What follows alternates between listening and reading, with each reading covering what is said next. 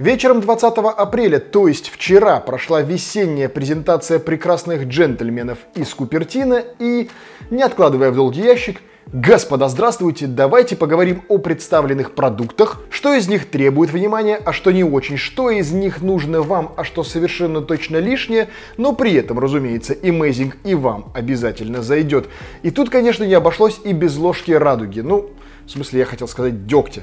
Впрочем, давайте, как всегда, обо всем по порядку. Презентация проходила уже теперь, как не грустно говорить, но в традиционном онлайн-формате. И повторюсь в который раз, Apple умеет делать презентации так, чтобы вам хотелось их смотреть. Словно хорошее кино, и уж точно вам не хочется заснуть на первые же десятки минут. Большинству других производителей здесь совершенно точно нужно брать пример. А вот в чем превосходство не так очевидно, так это непосредственно в продуктах. Нет-нет, вы не подумайте, они все, разумеется, amazing, а то меня сейчас яблоками закидают. И так с самого начала Тимошка, прекрасный наш Кук, вещал про Apple Card и то, как развивается этот продукт, не столь интересный для России, если мало ли кто не в курсе, в силу отсутствия каких-либо прям вот глобально качественных альтернатив в Соединенных Штатах, Apple пытается там придумать Сбербанк онлайн. У нас в стране ни самих Apple карт нету, да и сервисов таких, честно говоря, полно у большинства. Ну, банков, по крайней мере, из первой десятки, банк-клиенты ничем не уступают. Там же это реально amazing для людей. Когда только-только представили Apple карт, это было невероятное открытие, что вау, оказывается, есть приложение, не нужно носить с собой бумажные чеки, можно что-то там транзакции переводить там из разряда по номеру телефона телефона или по номеру аккаунта, для них это был вау. И, естественно, они этот продукт сейчас активно продвигают, за ним подтягиваются и другие, но, в общем, для нас это слабо интересно. А вот что интересней для нас, так это метки AirTag, о которых начали говорить сразу после. И, в принципе, их вообще-то ждали по осени, и по большому счету мы это уже видели у Samsung с Galaxy Tag, и ничего глобального нового там не представили. Но если бы обошлось без приколов, было бы ощущение, что мы с вами вовсе и не про Apple говорим. Смотрите. Заходим на сайт. AirTag. Меточка стоит у нас вполне адекватных денег. 30 баксов она стоит на американские деньги в пересчете на наши 3000 рублей. Уже классический курс в 100 рублей за доллар, на который не имеет даже смысла обращать внимание. А, метка стоит 3000, да, запомнили? А теперь мы хотим для нее чехольчик. Чехольчик для меточки. Чехольчик для меточки за 3000 рублей. Вот бирочку не хотите для багажа? 41 990. Или для ключей колечко 39, 32 990. У многих людей дверной замок, от которого ключ стоит дешевле. А так это все те же самые метки. Работают по Bluetooth и по протоколу U1, который, скорее всего, в России отключен, потому что это UVB Wideband, который у нас типа за военными закреплен частично, по крайней мере. Но тем не менее, короче, к этому есть вопросы. Тем не менее, сама метка, в принципе, ее работы схожа с Galaxy Tag. Однако, в отличие от Samsung, Apple, по крайней мере, говорит, что очень сильно заботится о нашей с вами безопасности и добавляет функционал отслеживания нежелательных меток, потому что вдруг за вами кто-то следит, а вы этого не желаете. Ну и кучу других разных мелочей. Мы все это в подробностях рассмотрим в выпуске отдельном, полноценном по AirTag. Доступны к заказу они с пятницы, а в продаже с 30 апреля. Ну, короче, совсем скоро мы ее получим. Я свою уже заказал через B2B как, в общем-то, и большинство других продуктов, о которых мы сегодня с вами поговорим, но это я еще чуть позже тоже скажу.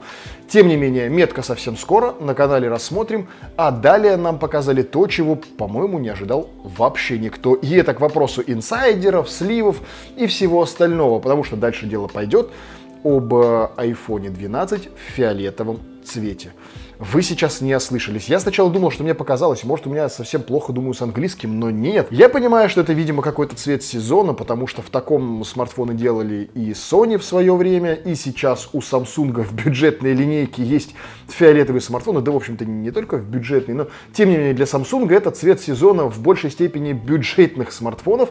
Здесь же iPhone 12, ну, конечно, его тоже можно рассматривать бюджетом, но, короче, мы дожили до того момента, когда у нас выкатывают для айфонов сезонные цвета. Заметьте, не чехлы, как было раньше, типа сезонные коллекции, прям цвет сезона у айфона выкатили. Это странно, но тем не менее он уже доступен к заказу или предзаказу на сайте. Если кому-то очень сильно не хватало фиолетового iPhone 12, добро пожаловать. Рассказы о новых фильмах в Apple TV+, думаю, можно опустить, упомянув здесь лишь один интересный момент. То, как с маркетинговой точки зрения компания Apple строит свои презентации и вообще заходит на потребителя. Нам не рассказывали о сервисе как таковом, а Тим Кук поведал типа о своих любимых фильмах в Apple TV, ну или сериалах, в которых выходят новые сезоны, и показали потом, как следствие, разумеется, их тизеры. Заманить кого-либо в России подписочкой на Apple TV+, а это типа стриминговая платформа а Netflix и все остальное, ну, чисто самой подпиской странно и сложно, учитывая, что русского языка там как бы нет. А вот Apple TV как приставку, которую обновили в версии 4К, это вот интересно мне, лично было интересно, потому что я пользуюсь приставками Apple TV и пользуюсь достаточно долгое время. Правда, у меня не версия не 4К, а обычная, просто потому что я на ней максимум, что смотрю, это ютубчик. Но, тем не менее, обновили ее, обновили для нее пультик, который можно купить отдельно за 6 тысяч рублей. Типа он теперь стал невероятно удобней. Об этом, конечно, сказали, забыв почему-то упомянуть, что лучший пультик для Apple TV, как правило, у большинства пользователей Apple TV уже есть, это iPhone. Потому что в iPhone есть приложение, как бы, пульт для Apple TV. И вот, вот ваш пульт для Apple TV. Вам не нужна еще отдельная железка. В этом смысл экосистемы как таковой. И Apple здесь ну, не то чтобы странно как-то позиционируется, но, в общем, ну, представили пульт хорошо, но как бы вы хотя бы рассказали про экосистему, что можно с айфона управлять. Ну, понимаю, продавать надо. А вот дальше радужных ребят понесло, и началось все самое интересное. Представили iMac. Мало того, что на чипе M1, это, впрочем, нам обещали еще, когда презентовали сам чип M1, так еще и в цветном виде. Давненько такого не было, если мало ли кто не в курсе, в ретроспективу цветные iMac ранее существовали. Это были версии G3.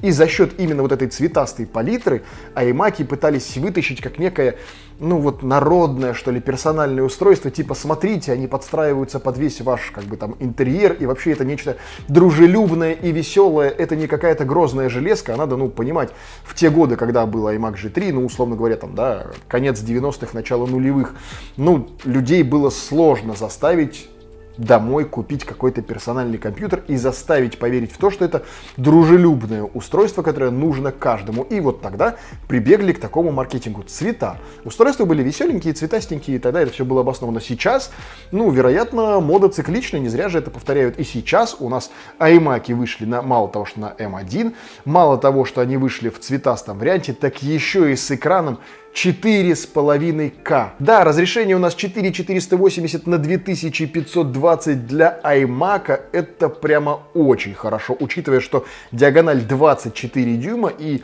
в этот раз она единственная. Раньше iMac были с разными диагоналями экранов, но тем не менее. Ну, в общем, это крайне интересное устройство для людей, кто хотел бы себе некое интерьерное решение. Оно очень зайдет. И да, из забавных моментов экран с разрешением 4,5К они сделали, а добавить добавить фронтальную камеру на iMac хоть сколько-то большую, чем 1080, они решили, что как бы зачем. Камера, как и прежде, 1080. Что интересно, добавили возможность покупки Bluetooth клавиатуры с Touch ID. И это, кстати говоря, устройство, которое, если добавит возможность покупать отдельно как аксессуар, например, там, для ноутбука или для чего-либо еще, очень годная штуковина, в принципе, для использования клавиатура с Touch ID. Для пользователей Mac, будь у вас Mac Pro, будь у вас iMac или MacBook, это может быть крайне полезная штуковина, потому что ну, не всем нравится, например, ноутбучная клавиатура. Неплохо. Небольшим роликом в стиле Джеймса Бонда нам не сразу было понятно, о чем хотят сказать, а оказалось, что iPad Pro теперь на M1. Объемы внутренней памяти расширили вплоть до 2 терабайт, Порт USB Type-C теперь еще и Thunderbolt с поддержкой внешних мониторов вплоть до разрешения 6К. Экран у нас теперь на мини-LED, как и говорили в большинстве утечках, и как следствие есть шансы, что такой можно ожидать и в новом будущем айфоне. Ну и, естественно, завезли фишки, которые актуальны для многих стран, исключая Россию, как то, например, поддержку различных новых языков Apple Pencil, русского там, разумеется, нет. Добавили 5G, которого у нас пока что тоже нет. Разумеется, рассказали о невероятном увеличении мощности как вычислительной, так и графического процессора. И, ну, не будем скрывать, что iPad Pro в принципе достаточно мощное устройство. И даже на iPad Pro, но если не второго, то хотя бы третьего поколения, даже монтаж видео в 4К на 60 FPS делается, ну, прям вот в лед. И многие почему-то ошибочно считают, что iPad Pro это устройство для потребления контента, а не для каких-то профессиональных работников. И это не так в корне. Просто у нас, видимо, такой менталитет в нашей стране. У нас покупают самое дорогое и ходит потом ютубчик с этого смотрит. Нет, iPad Pro это в действительности хорошее устройство для работы графических дизайнеров, архитекторов, инженеров, которым нужно что-то замерять. Условно, с помощью лидара ты можешь измерить какое-либо помещение, тут же накидать с помощью Apple Pencil прямо на живую на фотографии чертеж. Более того, естественно, это видеографы, это, естественно, звукорежиссеры. Я сам в многих случаях был свидетелем, когда звукорежиссеры хорошие работают непосредственно с iPad по настройке звука, например, в каких-нибудь концертных залах или клубах. Это очень удобная история для профессионалов. В нашей же стране в большей степени, конечно же, с него будут смотреть YouTube или, как многие блогеры там говорят, кое-что похлеще. Цены на это все, разумеется, соответствующие. iPad Pro в своем большом варианте на 12.9 дюймов стартует от 106 тысяч рублей. В версии на 512 гигабайт это вообще порядка 135. За эти деньги, в принципе, можно взять MacBook Air на том же M1, если вам не сильно нужна какая-то мобильность. Ну, в общем, как всегда, по ценам есть вопросы к Apple, но Apple это и никогда не было дешево. Что важнее, вопреки многим ожиданиям, не показали нам ни iPad mini, и не показали наушники AirPods 3, которые, впрочем, бывало, что выкладывали просто без каких-либо презентациях на сайте потом, но и этого не случилось, то есть их, ну, нет, не существует. Их, видимо, припасли на что-то большее, может быть, на какую-то еще дополнительную презентацию или какой-то другой подогрев аудитории, но факт. Сейчас многих вещей, которых на презентации ожидали, не случилось. Да, то, что показали, круто. Новые десктопы на M1, да, действительно, это, ну, если не сказать, что прорыв, но действительно большой шаг. Однако ни для кого не секрет, что над самой платформой, мягко говоря, есть над чем еще работать. Там немало вопросиков и местами косяков. Учитывая, что весенняя презентация Apple вещь нетипичная и несколько выпадающая, что ли, из общего графика. Как правило, у нас это WWDC, большая презентация летом, и осенняя презентация новых айфонов.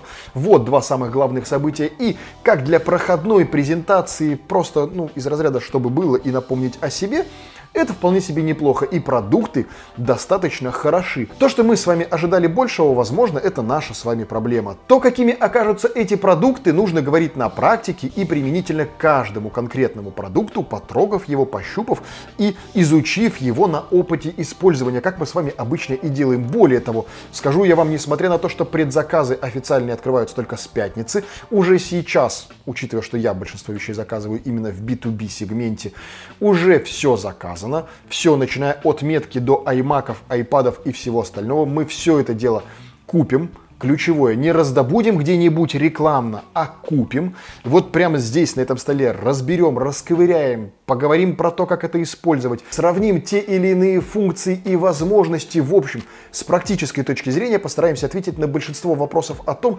нужно вам что-либо или нет. Будет интересно? Не переключайтесь.